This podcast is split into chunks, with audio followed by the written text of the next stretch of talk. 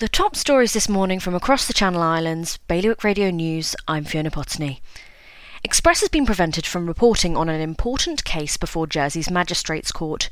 The company's lawyer made an application to lift the reporting restrictions, arguing that it would be in the interests of justice for the public to know the identities of the defendants and the charges against them. But an assistant magistrate ruled against the idea because there was a risk a child linked with the case might be identified. Guernsey's nurses could be left exposed if they decide to pursue industrial action. According to the Industrial Disputes Law, workers have no statutory right to strike. The clarification from the states of Guernsey comes as members of the largest nursing union are deciding to walk out as part of a pay protest. A 71 year old Guernsey law that has scuppered planned parish elections in two douzaines is being reviewed.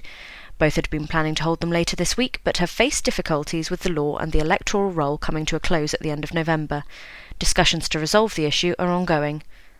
The man widely acknowledged as the architect of finance in Jersey is to be remembered in a series of memorial lectures. The government's respected economic adviser Colin Powell passed away earlier this year after giving 50 years of his life to public service. For more on all these stories, visit bailiwickexpress.com. Your weather mainly sunny but cold with temperatures between 2 and 9 degrees. That's the Bailiwick Radio News, sponsored by IQ. IQ, the Channel Islands' only official Apple premium reseller. See their full range of Mac notebooks and desktops. IQ, your local Apple expert. Liberty Wharf, Jersey and High Street, Guernsey.